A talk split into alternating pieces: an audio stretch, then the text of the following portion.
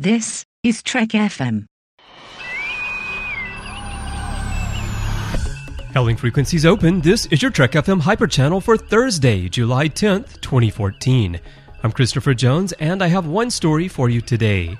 Shuttle Enterprise naming process revealed in declassified memos. When it came time to name NASA's first space shuttle, Star Trek fans jumped into action and flooded the space agency with letters requesting the name Enterprise. And the campaign was successful. This is all very well known. But declassified correspondence between President Ford's advisors, cabinet, and others has revealed the reasoning behind the final decision and the internal debate that almost led to the name Constitution. This is from an article on IO9 by Mark Strauss, and Mark put together some excerpts from memos that have been declassified and it's a discussion. Well, I say discussion. There's some discussion between many of the members, though not necessarily a discussion between President Ford and those people, but they're advising him. And the people involved are Senior Economic Advisor William Gorog, Secretary of the Cabinet James Connor, Domestic Policy Advisor Jim Cannon, Robert Hartmann, a counselor to the President, and National Security Advisor Jack Marsh. On September 3rd, 1976, William Gorog, who is the senior economic advisor to President Ford here, he sent a memorandum to the president to outline why the name Enterprise should be selected for the shuttle. The memo read Next Wednesday, you will meet with Dr. James Fletcher of NASA for a substantive meeting at which you will be presented with a mock up of the space shuttle the full scale version of which will be rolled out in California later this month. NASA has not announced a name as of yet for the shuttle, and they are holding this announcement until your meeting with Fletcher. Dr. Fletcher is not adverse to the name Enterprise for the space shuttle, and I suggest that you ask that it be so named for the following reasons. 1. NASA has received hundreds of thousands of letters from the space oriented Star Trek group asking that the name Enterprise be given to the craft. This group comprises millions of individuals who are deeply interested in our space program. 2. The name Enterprise is tied with the system on which the nation's economic structure is built. 3. Use of the name would provide a substantial human interest appeal to the rollout ceremonies scheduled for this month in California, where the aeronautical industry is of vital importance. Then, four days after that, there was a follow up, and this came from James Connor, who was the Secretary of the Cabinet. And he put together the opinions of the White House officials and sent that back over. And then Domestic Policy Advisor Jim Cannon chimed in. And he just said, It seems to me Enterprise is an excellent name for the space shuttle. It would be personally gratifying to several million followers of the television show Star Trek, one of the most dedicated constituencies in the country. Moreover, the name Enterprise is a hallowed Navy tradition. An enterprise was in action against the Barbary pirates in 1803. During World War II, an enterprise served with the Wasp and the Hornet in the carrier fleet in the Pacific, and the Navy's current enterprise is the first nuclear carrier.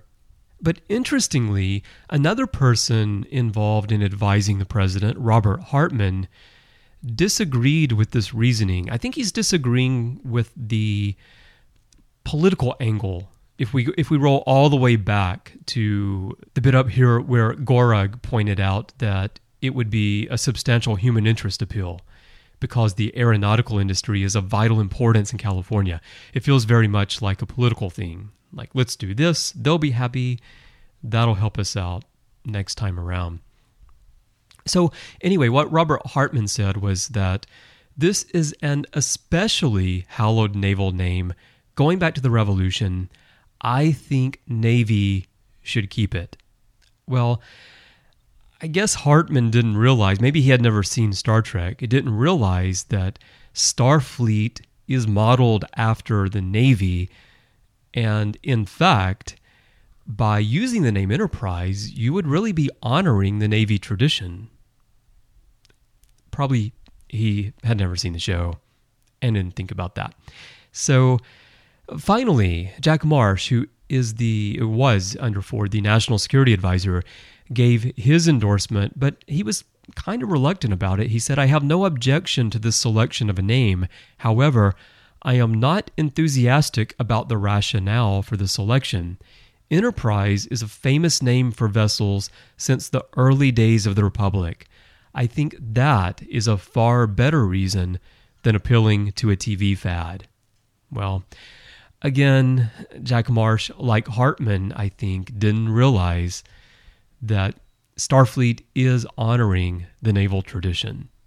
So, by honoring that quote unquote TV fad, which has now been around at this point for half a century, you are honoring the hallowed tradition of the name Enterprise amongst naval vessels.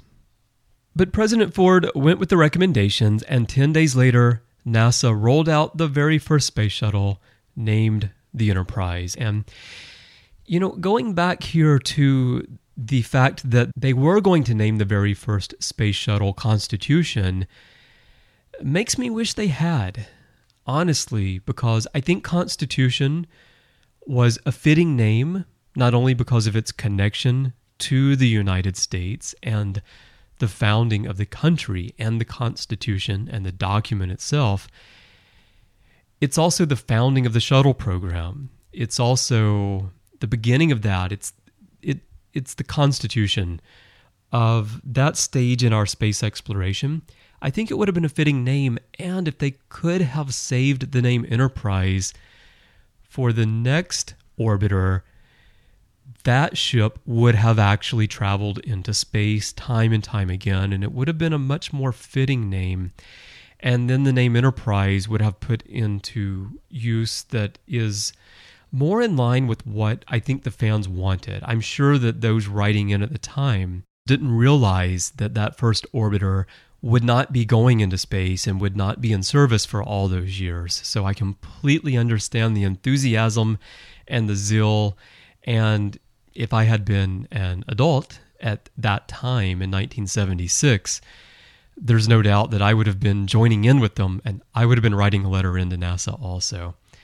So it's an interesting story how this all came about, and you know we'll see. The a future ship will no doubt be named Enterprise, and uh, one day that ship will travel the stars, just like Kirk's Enterprise did. So tell me what you think. What do you think about the internal debate that took place there within the government, within the advisors in the cabinet? What do you think about the naming of the first shuttle? Should it have been Enterprise or should it have been Constitution? And should that name have been saved for what became Columbia?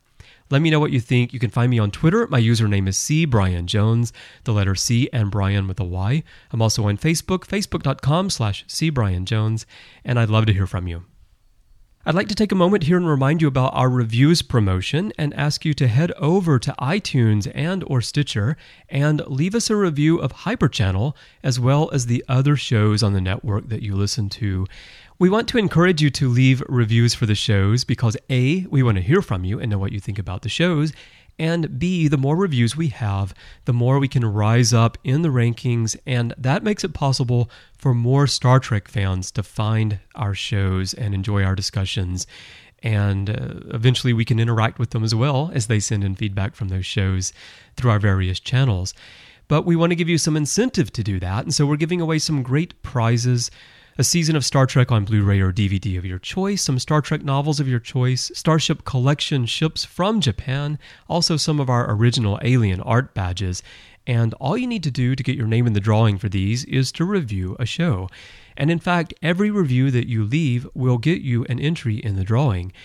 And you can review the same show on both iTunes and Stitcher, and that will get you two entries. You can also review the master feed, and that will count as an entry as well. So there are two steps to entering this. First is to leave the review, and second is to go to trek.fm slash review and complete the form there. Submit that. That will let us know who you are, how we can match your real name up to your reviews on iTunes and Stitcher.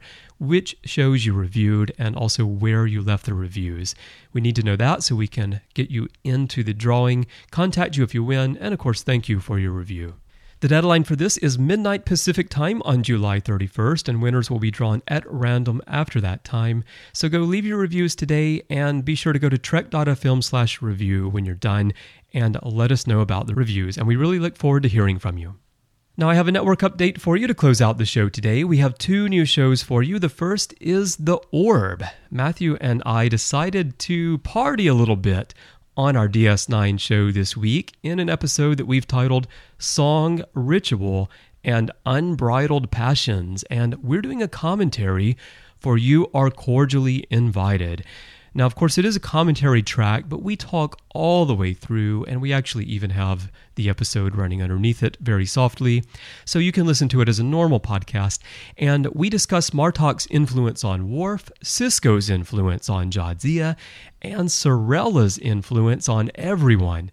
We also play with fire, crash a Klingon bachelor party, drool over a baked potato, and we learn the latest dance craze, the Bolian chest bump. So tune into that. That's the Orb 65 song Ritual and Unbridled Passions.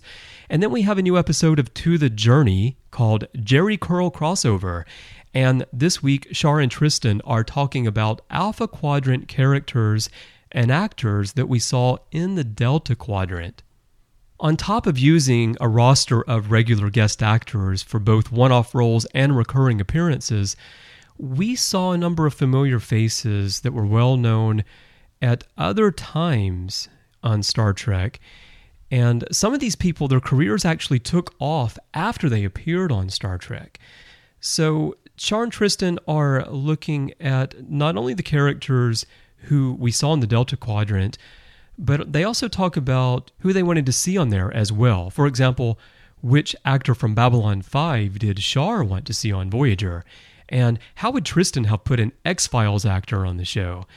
Tune in and find out, and you'll find both of these episodes in your feeds right now if you subscribe to the individual feeds for The Orb or To the Journey or to the Trek FM Complete Master feed. You'll find those everywhere that you get your podcasts. And remember, if you're in iTunes or on Stitcher, leave those reviews and get into the drawing for some great prizes as well. Well, that's our look at the news for today. If you're streaming Hyperchannel from our website, head over and subscribe and have it delivered directly to your device of choice each day. You can also get the shows that I talked about there, The Orb and To the Journey, as well as Hyperchannel in the Trek FM Complete Master Feed, which contains every episode of every show that we do and some special audio content as well that you can only get there.